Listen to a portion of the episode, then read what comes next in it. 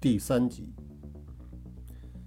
小伙子一边说着自己的分析，一边用期待的目光看着罗非，希望能得到对方的肯定。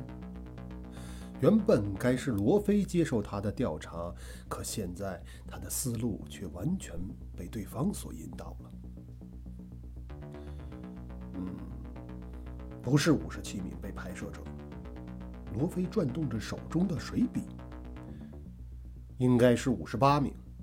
啊，不会啊，我一个个数过来的，难道是我数错了？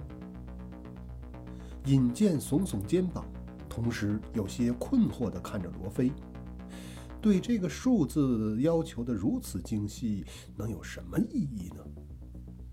嗯，你没有数错。现在相机上确实是五十七名被拍摄者，但是你注意到每张照片都有一个文件名吧？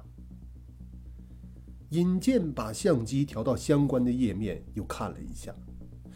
嗯，哎，是一些数字的编号啊，从零零一开始，零零二、零零三、零零四，这样依次往下排列着。这些编号是按照拍摄时的先后顺序自动生成。罗非进一步提醒尹健：“你注意一下，从二八零到二八五这六个编号的照片在相机里是没有的。”快速复看之后，果然如此。尹健略一思索，心中已然明了，脱口说道：“哦，我明白了，这六张照片是后来被删掉的。”既然是连着号，那么这些照片应该是拍的同一个人。也就是第五十八个被拍摄者。这时，罗非的思路已经在思考这个现象背后所隐藏的意义了。是被谁删掉了那些照片呢？为什么要删掉它呢？他喃喃的似在自言自语。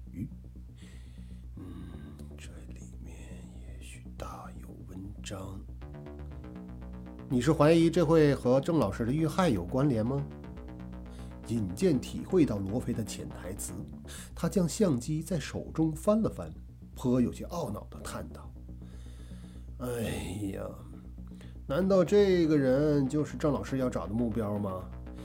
如果真是这样，那我们岂不是来晚了一步啊？罪犯已经把最重要的线索抹掉了。”现在留在相机上的这些人，多半对案件本身是没有什么意义了吧？罗非凝目看着尹健，但我们还是有其他的线索，至少可以试着去追查一下，好弄明白郑警官到底在寻找什么。尹健迫不及待地追问道：“怎么找啊？”罗非展示了一下自己看照片时做的记录，只见那上面写着“吉天网吧，十月十九日十五点四十七分”。这个有什么说法啊？尹健跟不上对方的节奏，他挠了挠自己的脑门，尴尬地问了一句：“嗯，你的观察力还有待提高啊。”罗非咧了咧嘴，多少有些失望。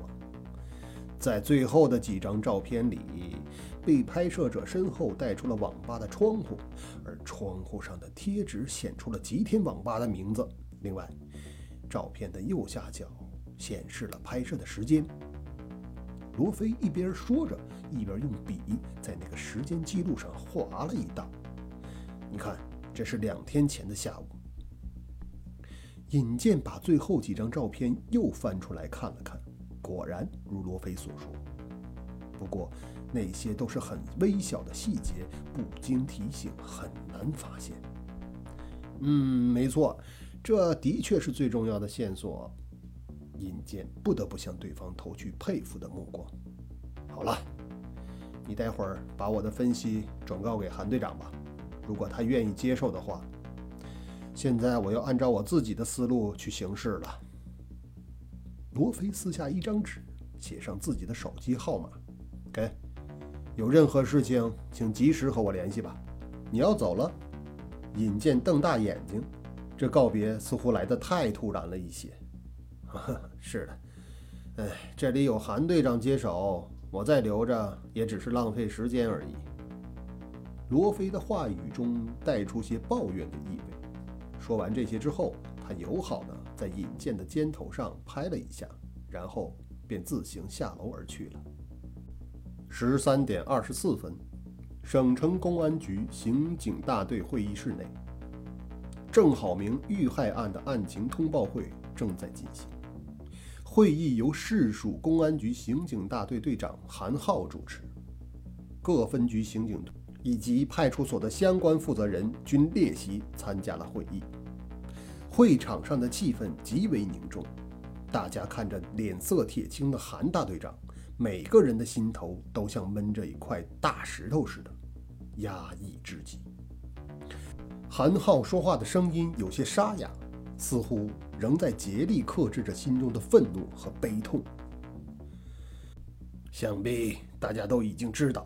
今天上午，我市发生了一起恶性杀人案。关于被害人的身份，不用多说了，我们直接来看一下现场的情况吧。得到韩浩的示意，一旁的助手尹健打开幻灯，把案发现场的照片投射到前方的大屏幕上。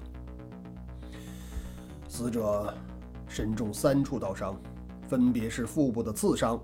右上臂的划伤，以及颈部的切割伤，其中致命伤在颈部，这一刀割断了死者的颈动脉，致死者失血过量而死。根据法医的鉴定，死亡的时间应该是在夜里十二点至凌晨两点之间。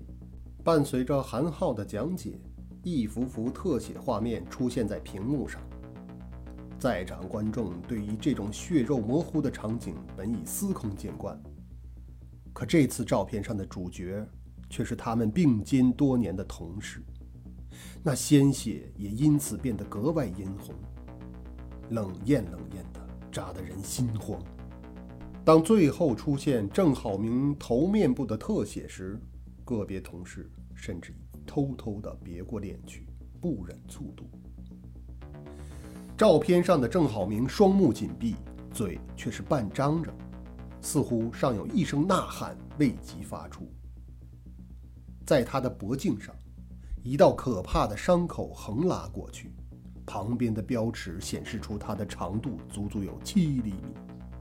从伤口处流淌出来的血液在尸体下方方成了一大片，占满了整个相机的屏幕。韩浩低沉的声音仍在继续。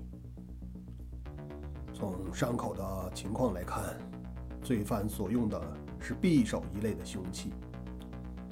现场同时遗留了一柄菜刀。根据技术人员的勘查，菜刀上的指纹为死者所留，所以这应该是死者用以自卫的武器。由此，我们相信，死者在被害前曾与凶犯有过激烈的搏斗。另外，很多其他证据也可以支持这个判断。说到这里，韩浩冲尹健做了个手势，屏幕上开始一张张的切换现场的环境照片。这是客厅台面上留下的刀痕，这是装饰柜上留下的刀痕。柜中物品散乱，应该是受到过撞击。这里有大量的喷溅状血迹，显然死者就是在附近遭受了致命的一刀。众人沉默聆听着，在韩浩的引导下，郑好明与凶犯搏斗时的场景似乎正一幕幕地重现在他们面前。屏幕上的画面切换了一轮之后，变成了现场木质地板的特写。而韩浩看到这张照片时，精神似乎为之一振。这张照片拍摄于死者的脚边，我们可以看到。地板上有一些圆形血点，这应该是血液从高处滴落时造成的。由于死者身穿整套的长袖睡衣，他上臂和腹部的伤口都隐藏在衣物内，不会有血液滴落。同时，其颈部创口巨大，也不会形成孤立的滴落血迹。所以我们在现场判断，这里的血迹极有可能是凶犯留下的。呃。切换到刚才的菜刀特写。按照韩浩的吩咐，屏幕上出现了郑好明用来自卫的那把菜刀。好的，你们看，菜刀刀刃上也有血迹，这和刚才的推测是可以互相印证的。这么说，凶手受伤了？会场上起了一阵小小的骚动，众人均微有喜色。要知道。凶犯如果受伤，不仅会在现场留下血液等不可辩驳的罪证，而且对于侦查和抓捕来说，也多了一条极易分辨的特征。现在我们可以肯定地告诉你们，确实如此。韩浩拿起一份报告，在手中挥了挥，这是刚刚拿到的化验结果，死者的血型是 AB 型，而菜刀和地板上的滴落血迹都是 B 型。毫无疑问，这正是凶手的血迹。这线索太有价值了，众人忍不住交头接耳，议论纷纷。而韩浩犀利的目光在会场上扫过之后，现场才又恢复了平静。好了，韩浩满意的点点头。现在，看一下厨房里的照片。屏幕上画面切换，显示出老式厨房中的那种木格小窗户。韩浩继续就着照片讲解：“这窗户外面是小区的绿化带，现在窗户向外敞开，而且最下格的玻璃已经被打碎。嗯，好，换一张。哎，这是厨房里的碗柜，在上面也有同样提取到了刀痕。”说到这里，他略微顿了顿，然后又说道：“由此，我们判断。”凶犯是从楼房背面沿着雨水管道和下层住户的防盗窗爬上了三楼，然后击碎了厨房窗户上的玻璃，打开窗户进入了屋内。在这过程中，本已睡下的被害人听见响动，起身查看，两人在厨房中遭遇并进行了搏斗。被害人拿起菜刀反抗，边打边退，但终于还是被杀害在客厅中。嗯，现场有没有提取到凶犯的脚印和指纹？此时有人插话问了一句。韩浩摇了摇头，没有。此人很可能戴着手套和鞋套，具有一定的反侦查意识。嗯，这就有些麻烦了。刚才问话的人多少显得有些沮丧。通常来说，从脚印可以推断出案犯的身高和体重，而指纹。则可输入电脑进行数据检索。如果他是有前科的人，其身份便可查出。现场没有留下这些痕迹，无疑给侦破工作增大了难度。韩浩的目光却忽然凝了一下，正色说道：“即便如此，我们仍掌握了相当的线索。现在大家记一下凶犯的模拟特征。此人。”应该是青壮年的男子，体格偏瘦，身高在一米六四至一米六七之间，手部有新鲜的刀伤。与会众人纷纷拿出纸笔记下韩浩的话语。有一人听到最后时，禁不住轻轻地咦了一声，似乎颇多惊讶。在沉默的气氛中，这一声显得尤为突出，大家立刻都把目光投了过去。只见此人是个二十来岁的年轻小伙子，长得白白净净的，颇有几分书生气质，正是负责播放幻灯的尹健。韩浩皱起眉头，看着自己的副手：“你有什么问题啊？”“哦，没问题。”尹健连忙摇了摇头，迟疑了片刻后，他又加了一句：“嗯，只是……”上午那个人，他他分析好准呢。嗯，哪个人？韩浩一时有些摸不着头脑。哦，就那个外地的刑警罗飞，他上午就说过要我们去找一个体型很瘦，嗯，身高一米六五左右，手部负伤的男子。什么？韩浩惊讶地睁大了眼睛。那个家伙怎么能做出如此精准的判断？要知道，关于凶犯的这些特征听起来简单，却是诸多技术人员缜密分析后才得出的结果呀！能够悄无声息地攀爬到三楼，并且从狭小的厨房窗户中钻进去，此人多半身形瘦小，动作轻灵，这一点倒不难想到。可想要确定具体的身高范围，那可就难多了。由于双方经过激烈的搏斗，所以在厨房和客厅的木质橱柜上留下了许多刀痕。凶犯手持锋利的匕首，每一刀都是全力挥出，因此他必然会将身体展开到最易发力的姿势。依此原理进行综合归纳，便可以通过那些刀痕的高度、角度和轨迹。反推出用刀者的身高范围，这里面牵涉到极为细致的计算过程，还需要进行数学模型的代入，很难想象一个人仅凭肉眼和脑力便能完成类似的工作。现场的地板上留有凶犯的血迹，这些血迹是从半空中滴落形成的，这里面也有讲究，滴落的起始点越高。血迹最后在地板上溅开形成的圆形斑点面积便越大。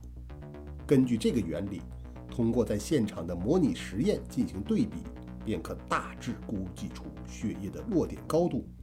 最后得出的结果是，距离地面七十至九十厘米。这个季节人的穿着相对来说厚实严密。能够造成血液滴落的伤口，只可能出现在裸露在外的双手或者是脸部。再结合刚才的推断，才可得出凶犯手部负伤的结论。以上种种居然都被罗非在那么短的时间内便琢磨了出来。韩浩对此简直有些觉得不可思议。不过，惊讶的神态只是在他的脸上一闪而过。他很快便用一层寒霜把自己的情绪遮挡了起来，然后冷冷地说道：“这个人的身份和来意目前都还不明朗。就这起案件来说，他本身就是一个重点调查对象。尹健，我要你派人盯着他的，现在情况怎么样了？哦，我让二中队的金永峰负责这件事的，我现在就和他联系一下，看看情况怎么样。”尹健一边说着，一边掏出手机拨了号码。振铃响了好几声之后，对面才终于有人接听。“喂，是大金吧？”尹健开口打了个招呼，然后电话那头的人不知说了些什么，尹健的神情一下子僵住了。他呆呆地听了片刻，偶尔才嗯了一声，语调则极为尴尬。片刻后，他站起来走到韩浩面前。将手机递了过去，队长，你来接吧。韩浩纳闷地瞥了自己的助手一眼，然后他接过电话：“喂，我是韩浩，韩队长，对不起，我是罗非。”听筒里传来一个略显低沉的男子声音：“罗非。”韩浩也一下子愣住了，完全不明白到底发生了什么事情。自己派出去盯梢的下属，怎么会把电话落在了被盯对象的手中呢？哦，呃，我想我和你的队员之间可能有一点误会。电话那头的罗非已经主动开始解释了。我正在调查一些东西，后来我发现有人在跟踪我，于是我找机会想制服他。他在反抗的时候，我们动了手。这一切都是刚刚发生的事情。现在他暂时失去了知觉，不过很快便会醒过来。你们打电话过来的时候，我正好翻到了他的证件。这件事纯属意外啊，我真的非常抱歉。韩浩愣在原地，脸上的神色如死灰般难看。自己的手下被盯梢的对象制服，连手机、证件都被人缴了去。